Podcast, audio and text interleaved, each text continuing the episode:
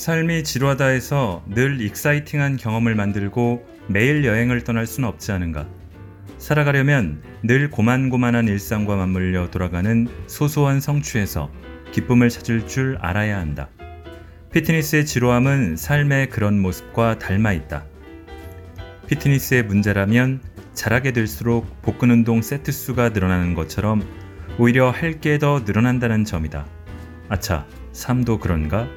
삶에서도 뭔가를 잘할수록 더 많은 책임이 따르게 되는 것 아닌가? 방콕을 좋아하는 건 우리의 공통점인 거지. A는 내 쪽으로 완전히 몸을 틀고 나는 A인을 똑바로 쳐다본다. 우리는 거의 겹치는 게 없잖아. 난 해산물을 좋아하지만 넌 비린 건 질색하고 난 막걸리를 좋아하지만 넌 숙취가 심하다면서 꺼리고 근데 우리 둘 다 방콕은 좋아한단 말이지. 이런 건 진짜 흔치 않은 거잖아. 그러니까 특별한 거지. 안 그래? 골라듣는 뉴스룸 책 읽는 순간 북적북적입니다. 147회. 저는 심영구 기자입니다. 아무튼이라는 말을 쓰는 순간 논쟁을 하고 있었다면 그 논쟁에서는 졌다는 뜻이라는 구절을 어느 책에선가 읽었는데 기억이 나지 않네요. 아무튼 어딘가에서 읽었습니다. 아무튼은 통상 이렇게 쓰죠. 아무튼 안 돼. 아무튼 이렇게 해. 어, 하지만 때로는 온갖 논리와 명분으로 가득 찬 세계에 좀 지쳐 있을 때 아무튼 뭐라도 였으면 하는 마음. 그런 아무튼은 어떨까요?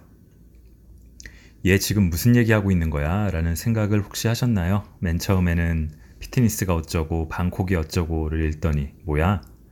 아무튼 그렇습니다. 오늘 읽는 책의 제목 아무튼 피트니스 아무튼 방콕입니다. 낭독을 허락해 주신 출판사 코난 북스와 류은숙 작가님, 출판사 제철소와 김병훈 작가님께 감사드립니다. 이 아무튼 책 두 권은 위고 제철소 코난 북스라는 이 작은 출판사 세 곳이 함께 만들고 있는 에세이 아무튼 시리즈의 첫 번째 책과 열한 번째 책입니다. 어, 나를 만든 세계, 내가 만든 세계, 나에게 기쁨이자 즐거움이 되는 생각만 해도 좋은 한 가지를 각각 담았다고 하는데 류윤숙 작가에게는 그게 피트니스, 김병훈 작가에게는 그게 방콕이었던 거죠. 어, 이외에도 아무튼 서재, 아무튼 게스트하우스, 아무튼 쇼핑, 아무튼 망원동, 아무튼 잡지, 아무튼 계속, 아무튼 스웨터, 아무튼 택시, 아무튼 스릴러, 아무튼 외국어, 아무튼 로드무비까지 아무튼 시리즈는 계속 나오고 있습니다. 자, 이 첫 번째 책인 아무튼 피트니스는 운동과 담쌓고 살던 인권운동가 류은숙 씨가 피트니스를 하는 이야기를 담고 있습니다. 운동과 거리가 먼 운동가, 아, 영어로는 엑서사이즈와 무브먼트지만 우리말로는 같이 운동이죠. 이 운동가가 운동을 시작하는 이야기부터 읽겠습니다.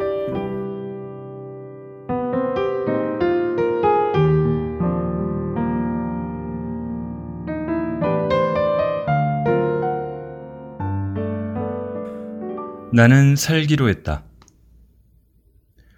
새벽에 가슴이 너무 아파서 깼다. 무리하면 폭식이나 폭음을 하면 가슴에 지진이 나기 시작한 지 몇 년이다. 자다가 다리에 쥐가 나는 일은 덤이다. 또 시작되나 보다 했다. 그러나 그 새벽의 통증은 엄청났다. 이대로 죽을 수도 있겠다는 생각이 들었다. 조금 가라앉고 나니 다시 잠들기는 틀렸다 싶어 휴대폰으로 뉴스를 보기 시작했다. 누구누구 씨, 이국의 호텔에서 사망, 심장마비 추정. 속보로 올라온 기사 제목이 눈에 띄었다. 나랑 나이가 같은 사람이다. 고인에겐 뭐라 말할 수 없이 죄송하지만 그 뉴스를 보고 내 발로 병원에 갔다. 몇 가지 검사를 했다. 의사는 나더러 아주 위험한 상태니 당장 입원하라 했다. 급한 일 좀 마무리하고 며칠 뒤에 입원하면 안 되겠느냐 했더니 그는 한가한 소리 하고 있네 하는 표정으로 나를 봤다. 검사해 보다가 내 혈관에 뭘 박을 수도 있다고 그렇게 되면 중환자실에서 깨어날 수도 있다고 했다. 다행히 이물질을 몸에 넣지는 않게 됐지만 3일간 병실에 갇혀 각종 검사를 받았다. 그러는 동안엔 휠체어에 앉은 채로 이동해야 했고 뭘 검사한다고 12시간을 움직이지도 못하게 하고 화장실도 못 가게 했다. 병문안 온 동료가 오줌을 받아줬다. 병원 창문가에 서서 내다보니 연말 거리는 쓸쓸했다.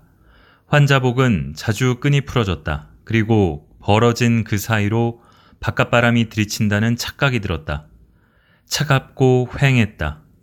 평소 내 계획이라고 짓거렸던 마지막 여행이 떠올랐다.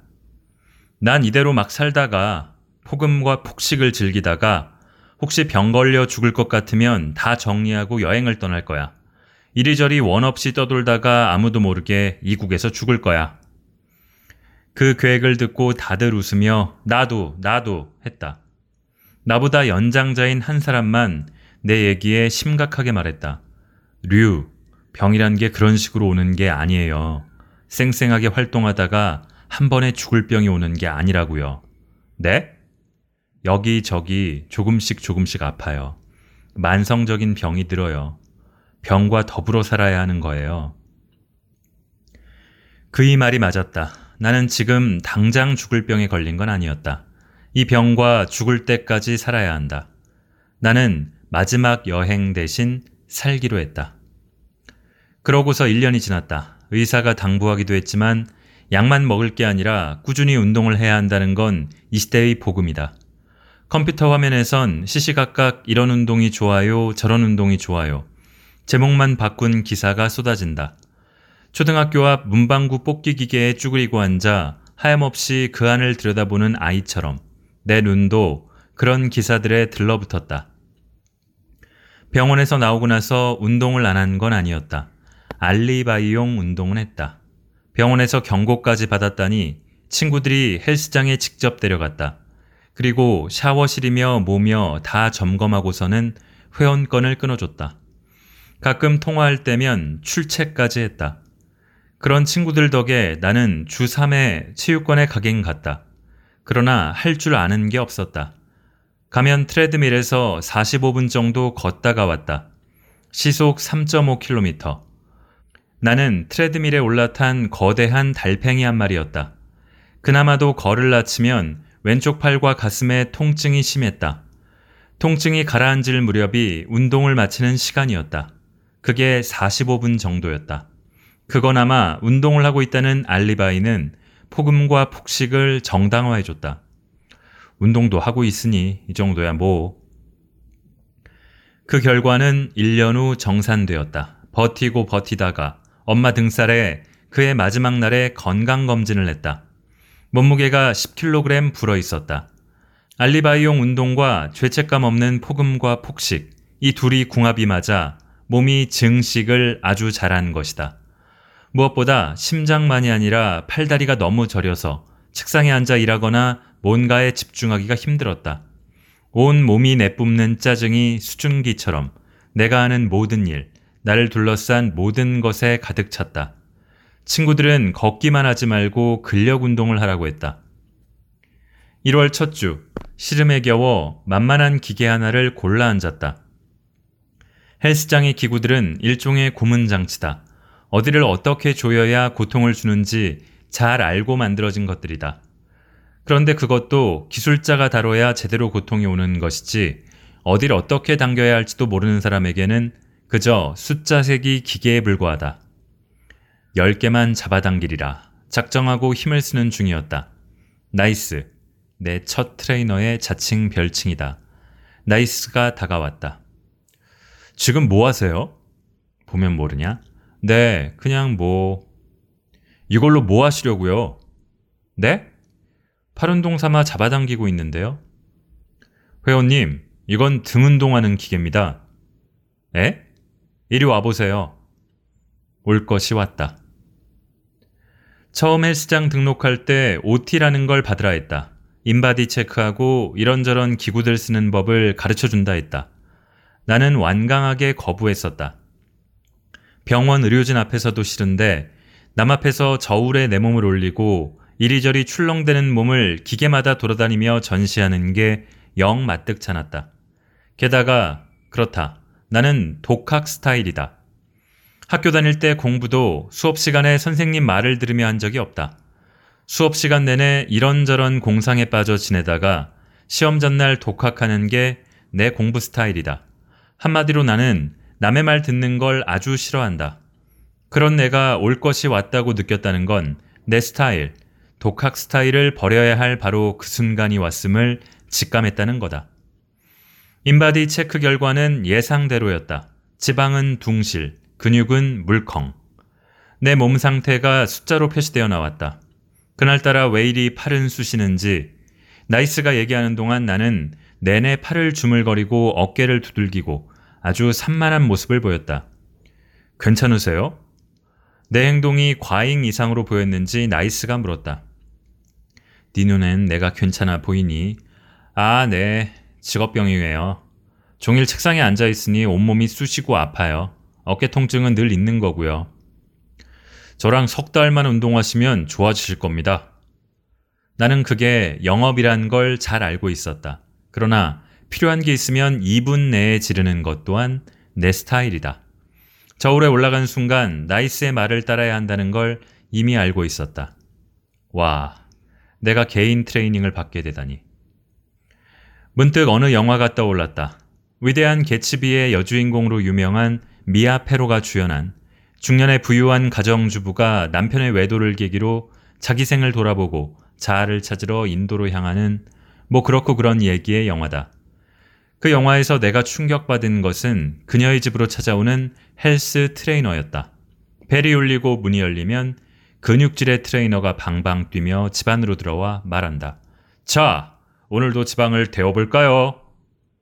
와, 저렇게 개인 트레이너랑 그것도 자기 집에서 운동하면 살찔 틈이 없겠네.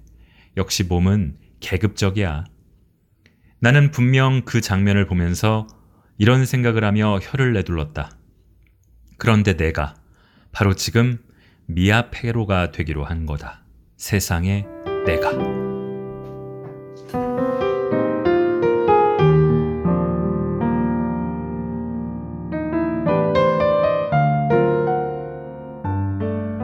자, 다음 책 아무튼 방콕. 김병훈 작가의 선택은 아무튼 방콕입니다. 애인과 함께 떠나는 방콕 여행. 2011년부터 연례 행사처럼 방콕을 찾고 있다는데 왜 방콕에 가는 걸까요?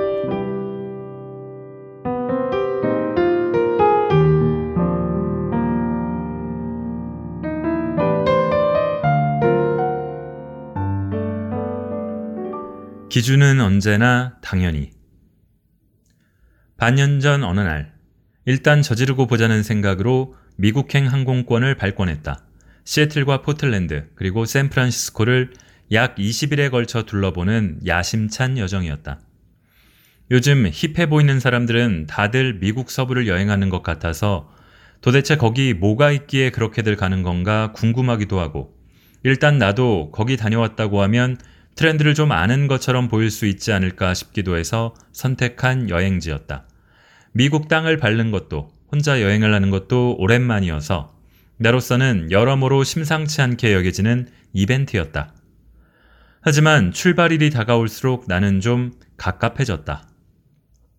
12시간이 넘는 장거리 비행도, 도시간 이동을 비행기로 해야 하는 동선도 짧다고 생각하면 짧지만 길다고 생각하면 길 수 있는 일정도 전부 다 부담스러워서 엄두가 나지 않았다.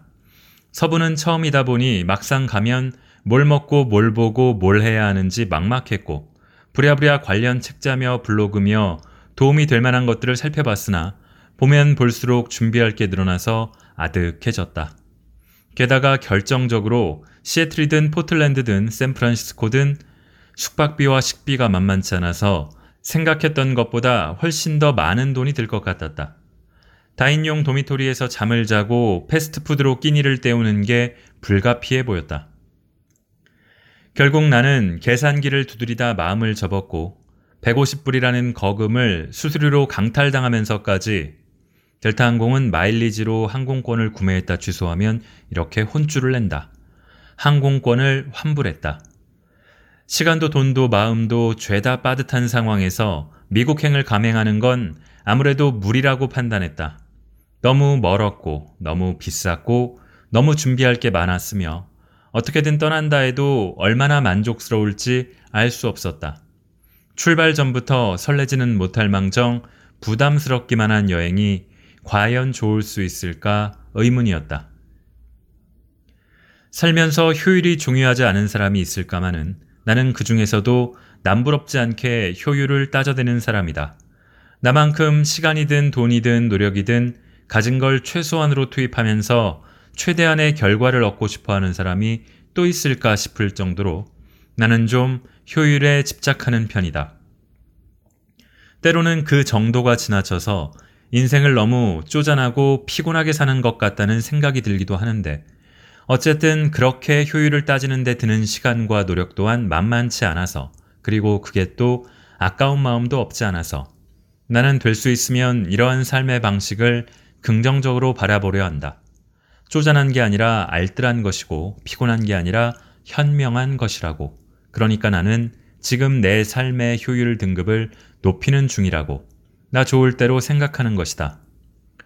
어떻게든 손해는 보지 않으려는 성격이다 보니 가성비는 내가 돈을 벌기 시작한 이후로 정확히는 돈을 잘 못 벌기 시작한 이유겠지만 내 삶과는 떼어놓을 수 없는 중요한 키워드가 되었다. 내 일상이라는 게 가성비를 중심으로 조직되고 재편되고 작동된다고 해도 과언이 아닐 정도로 나는 돈을 쓰는 거의 모든 순간에 가성비를 의식한다. 가전제품이나 전자기기처럼 가격대가 높은 제품을 구입할 때는 물론이고 식당에서 메뉴를 선택하거나 쇼핑몰에서 옷을 고를 때도 하다못해 마트에서 휴지나 생수 살 때도 어떻게 하면 가급적 저렴하면서도 품질이 좋은 것을 건질 수 있는지를 고민한다. 조금 번거롭더라도 가성비를 높일 수 있는 방법이 있다면 어김없이 그쪽을 선택하고 뭔가를 살 때 포털 사이트에 해당 품목과 가성비를 조합해 검색해보며 인터넷에서 가성비가 갑이라 소문난 것들은 웬만하면 직접 경험해 보려 한다. 여행지를 선택할 때도 나는 당연히 가성비를 중시한다. 한번 여행을 다녀오려면 어찌되었든 적지 않은 돈이 드니 신중해지기 마련이고 이런저런 것들을 따지고 재다 보면 자연스럽게 저비용 고효율 필터를 꺼내들지 않을 수 없다. 내 예산 안에서 최선의 목적지는 어디일지, 과연 내가 드리는 돈만큼의, 아니, 그 이상의 만족을 안겨줄 수 있는 곳은 어디일지를 곰곰이 생각해 보게 되는 것이다. 그리고 그렇게 거르고 추리다 보면 나는 어김없이 방콕을 떠올린다. 나 같은 사람에게 가성비를 따지는 방콕 여행 유경험자에게 여행의 기준은 언제나 당연히 방콕일 테니까. 내가 아는 방콕은 대략 40만 원이면 왕복 직항 항공권을 살 수 있고 10만 원이면 크기가 40제곱미터에 달하는 혹은 그 이상이기도 한 최신식 호텔에서 하룻밤을 지낼 수 있으며 1만 원이면 두 사람이 한 끼를 해결하고 디저트까지 챙길 수 있는 도시다. 눈높이를 낮추고 욕심을 버리면 그보다 훨씬 더 적은 금액으로도 먹고 마시고 쉴 수 있는데 호텔이며 식당이며 상점이며 가성비가 뛰어난 곳이 도처에 널려 있어 최소한의 돈으로 최대한의 만족을 경험하는 재미가 다른 모든 재미를 압도한다. 여행에서 가성비가 그리 중요하지 않은 사람이라면 그게 뭐? 라고 생각할 수도 있겠지만 나처럼 오만 돼서 가성비를 따지는 사람이라면 그야말로 천국을 경험할 수 있는 곳이 바로 방콕인 것이다. 나는 여태껏 방콕만큼 가성비가 뛰어난 효율 1등급의 여행지는 보지 못했고, 따라서 새로운 여행지를 탐색하고 선택할 때는 방콕과의 대결이 불가피하다. 이런 비유가 적절할지 모르겠지만 나에게 방콕은 수년째 왕자를 사수하며 역대급의 승률을 자랑하는 왕중 왕 같다. 매번 다른 도전자들이 이를테면 시애틀과 포틀랜드와 샌프란시스코 같은 도전자들이 여럿 등장해 각기 다른 매력을 어필하면서 방콕을 위협하지만 방콕은 절대 호락호락하지 않다. 미국행 항공권을 취소한 지 얼마 지나지 않아서 나는 아쉽고 허전한 마음에 다시 항공권 예매 사이트를 들락거리기 시작했다. 내가 취소한 건 미국 여행이지 여행은 아니지 않나 싶었고 지금부터라도 내키는 여행을 준비해보자 싶었다. 생각이 거기까지 닿았을 때 제일 먼저 떠오른 곳은 당연히 방콕이었다. 아니, 사실은 항상 방콕을 생각했다. 미국 여행 준비에 부담을 느낄 때마다 반복했던 생각은 아, 이 돈이면 차라리 방콕을 두 번, 세 번 가고 말지 였고 취소를 결심하자마자 했던 생각은 그래, 일단 큰 돈이 굳었으니 방콕부터 다녀오는 게 좋겠어 였으며 항공사로부터 취소 수수료를 뜯긴 다음에 했던 생각은 젠장, 이 돈이면 방콕의 5성급 호텔 1박인데 였으니까. 여행지를 고심하고 선택하고 결정하고 번복하고 취소하는 일련의 과정 중에도 내 마음속에는 어떤 방식으로든 방콕이 자리하고 있었던 셈이다. 방콕행을 상상하자 이내 그래 이거지 이게 맞는 거지 이거였던 거지 하는 확신이 더해졌고 처음부터 내가 가고 싶었던 곳은 방콕이었다는 듯이 힙이고 나발이고 그런 건 나는 잘 모르겠고 시애틀이며 포틀랜드며 샌프란시스코 같은 데는 원래 궁금하지도 않았다는 듯이 사실 미국행은 내심 취소되기를 바랐으며 무산된 여행에 대한 아쉬움 같은 건 전혀 없다는 듯이 기분이 좋아졌다. 미국은 내가 가진 시간과 돈과 열정을 맞득잖아 했지만 방콕은 충분히 괜찮다며 열렬히 환대해 줬으니까. 방콕행 항공권을 새로이 검색하고 예약하고 발권하는 데까지는 채 하루도 필요치 않았고 방콕에 대한 애정이 나보다 더하면 더했지 결코 덜하지는 않은 애인이 단지 방콕이라는 이유로 동행을 결정했다. 방콕은 늘 우리가 함께였던 도시이고 늘 우리가 함께여야 하는 도시이므로. 방콕은 또 한 번 이겼고 우리는 방콕에 간다.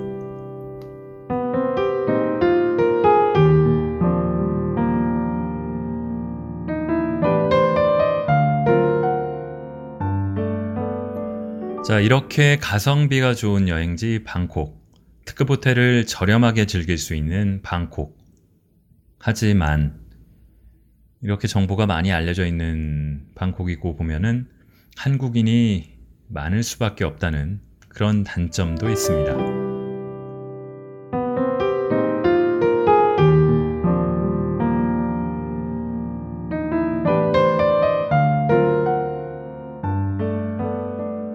수영장에는 온통. 수영장 한가운데 핑크색 플라밍고 튜브가 떠 있는 걸 본 순간 알았다. 아, 망했구나. 여기는 내가 바라던 그런 데가 아니구나. 여기는 한적하고 여유로운 이국의 호텔 수영장이 아니구나. 튜브의 주인은 입구 쪽 선베드를 점령한 3인 가족. 17살쯤 되어 보이는 통통한 남자아이가 엄마와 아빠를 차례로 잡아 끌면서 얼른 풀 안으로 다시 들어가자고 때를 쓴다. 아이의 부모는 조금만 있다가 있다가 하면서 아이를 어르고 달래는데 아이의 에너지가 여간 벅찬 게 아닌지 어째 좀 피곤해 보인다. 누가 봐도 한 가족이라는 걸 알 수 있을 만큼 닮았건만 그걸로는 부족하다는 듯이 검은색 래시 가드까지 맞춰 입었다. 입구를 등지고 안쪽으로 조금 더 들어가니 몸매가 여실히 드러나는 손바닥만한 수영복을 입고 열심히 사진을 찍는 커플도 보인다. 이들은 포즈를 취하고 사진을 찍고 방금 찍은 사진을 확인하고 다시 포즈를 취하는 일을 영원히 반복할 것만 같은 기세다. 아까부터 어디선가 볼빨간 사춘기 노래가 들려서 의아했는데 알고 보니 이 커플이 챙겨온 블루투스 스피커에서 흘러나오는 소리다. 나는 조용한 자리를 물색하다가 입구에서 가장 멀리 떨어진 구석진 곳으로 향한다.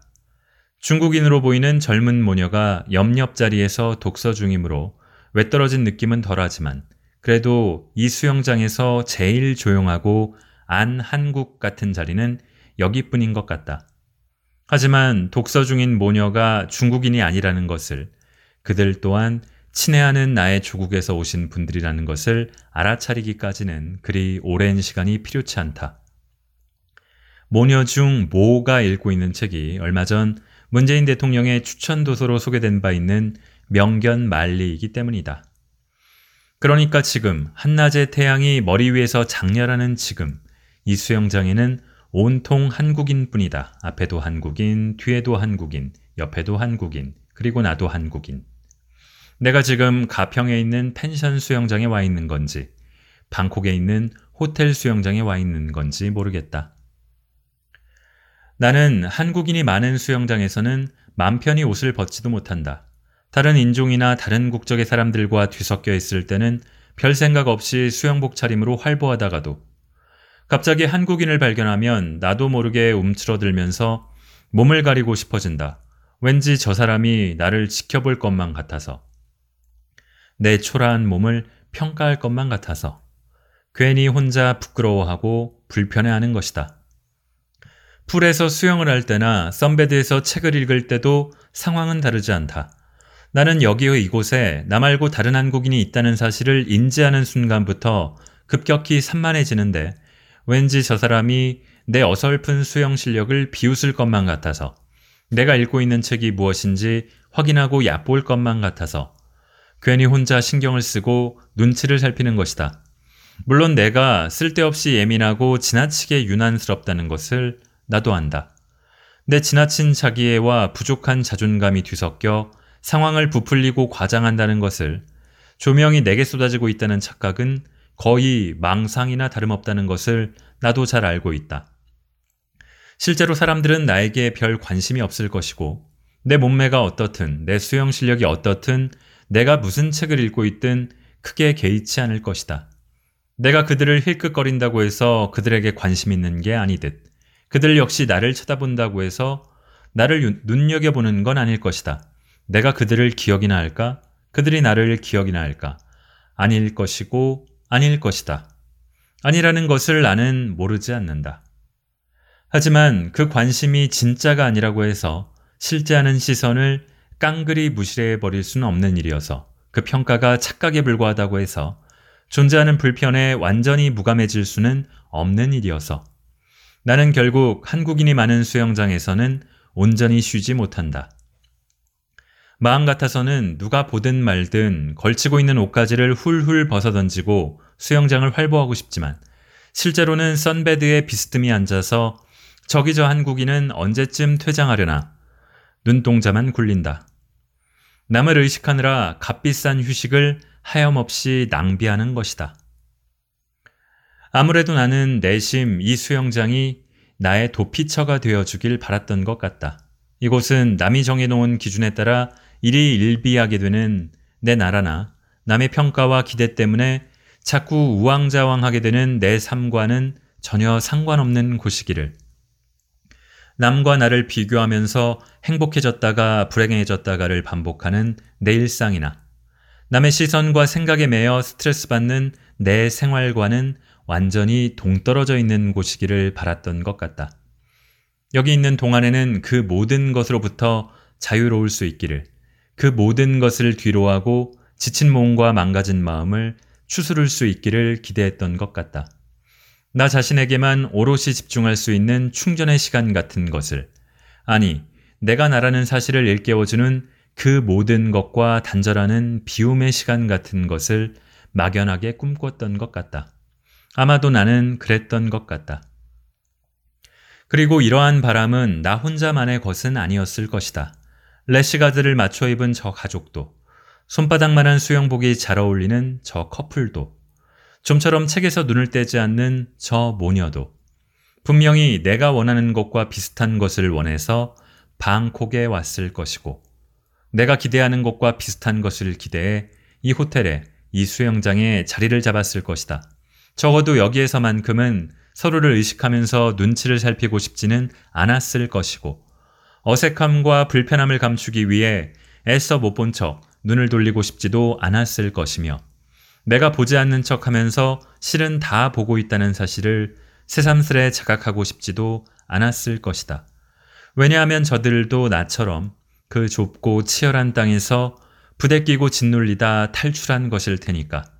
저들도 나처럼 눈치와 스트레스로 점철된 일상에서 잠시 벗어나고 싶다는 생각으로 도망친 것일 테니까.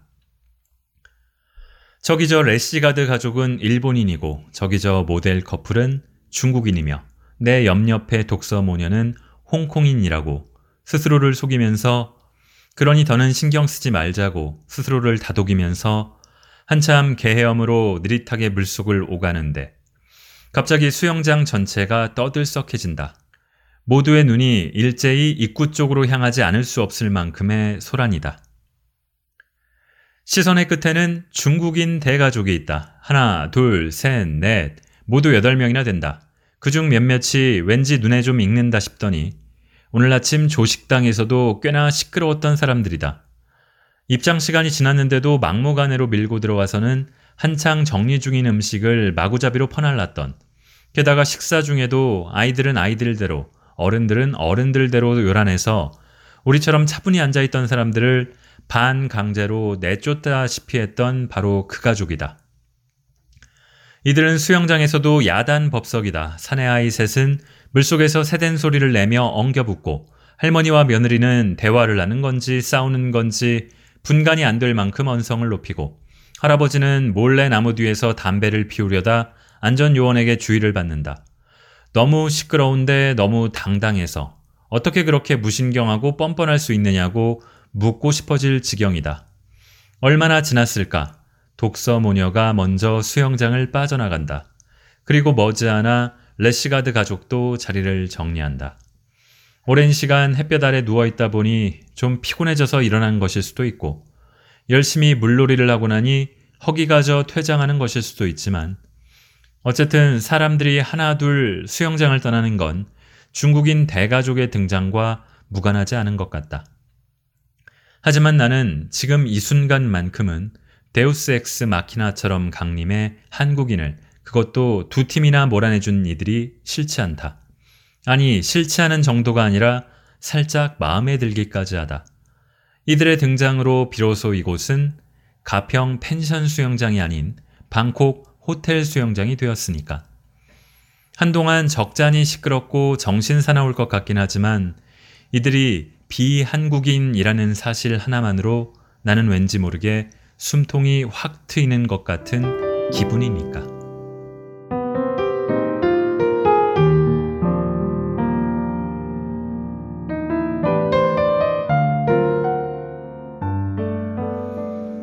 이번에는 피트니스로 가볼까요?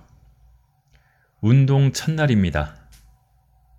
뭐 피트니스 해본 분들은 아마 아시겠지만 첫날이면은 몸도 익숙하지 않고 마음도 익숙하지 않고 의욕은 앞서지만 몸이 따라가지 못하니 어, 내가 사람인지 짐승인지 헷갈리게 되는 순간들이 오죠.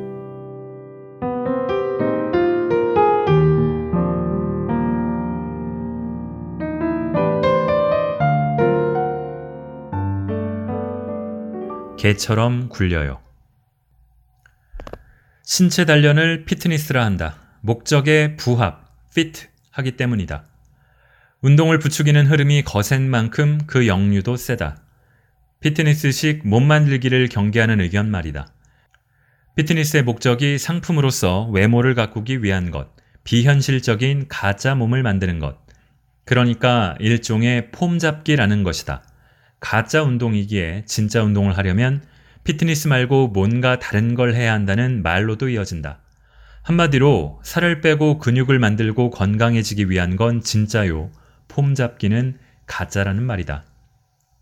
그러나 이건 책상에서 운동을 생각하고 논할 때나 가능한 얘기다.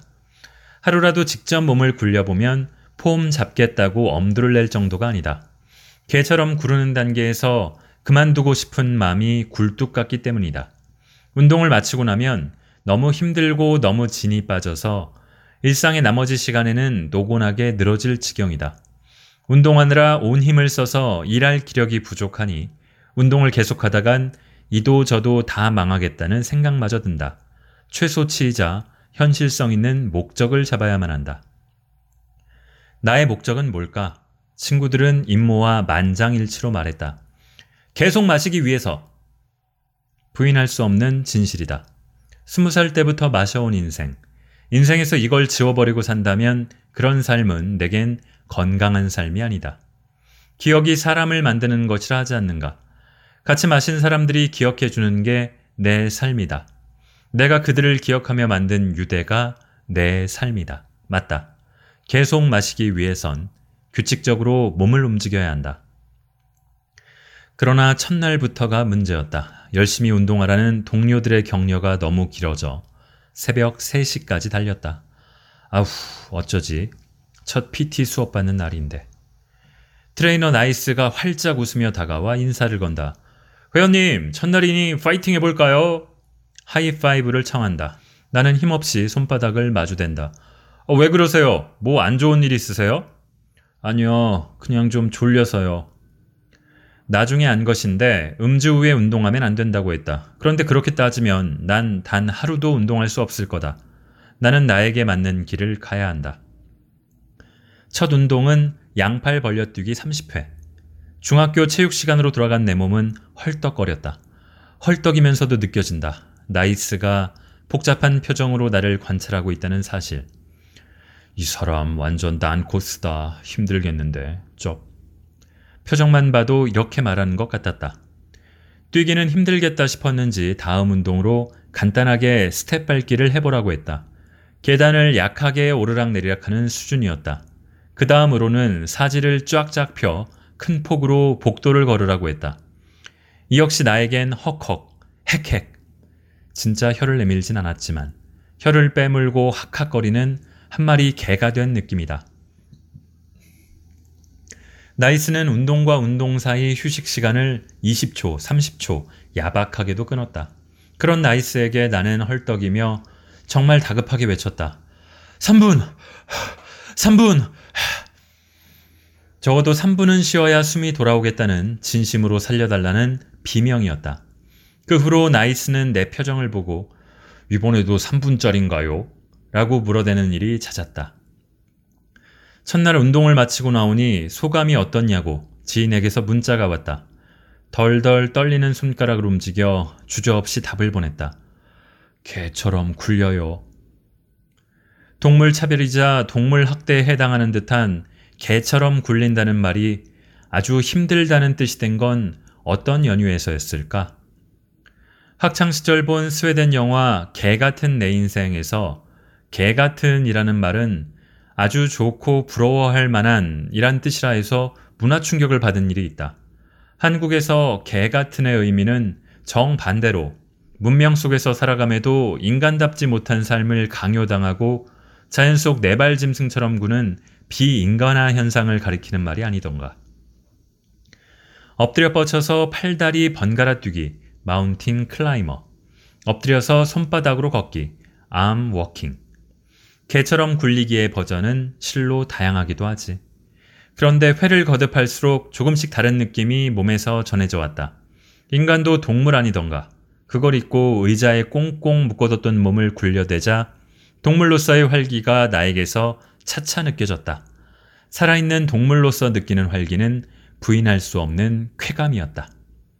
물론 곧 인간들이 부러워졌다. 나는 네발 짐승처럼 체육관 바닥을 박박 기고 있는데 옆에서 저마다 기구 잡고 폼을 내고 있는 사람들은 나와는 달리 인간으로 보였다. 그들 옆에서 헥헥 학학거리는 나는 비인간 같았다. 기구를 사용하는 인간이 되고 싶은 비인간. 비인간으로서의 시간은 몇 달 동안이나 계속되었다.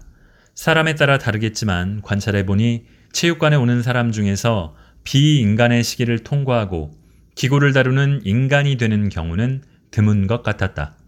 탈락자들이 속속 눈에 띄었다. 나는 기구를 잡는 인간이 되고야 말리니. 몇 달을 그렇게 개처럼 구르면서 내가 꾼 꿈이다.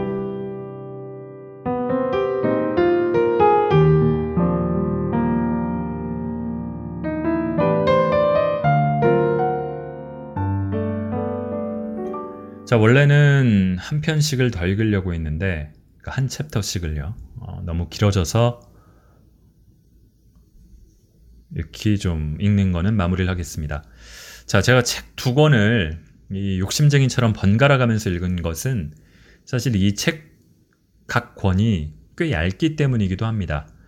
어, 평소에 읽듯이 그런 양으로 읽었으면은 책 한 권을 너무 많이 읽게 될 것 같아서 두 권을 조금씩 읽었습니다.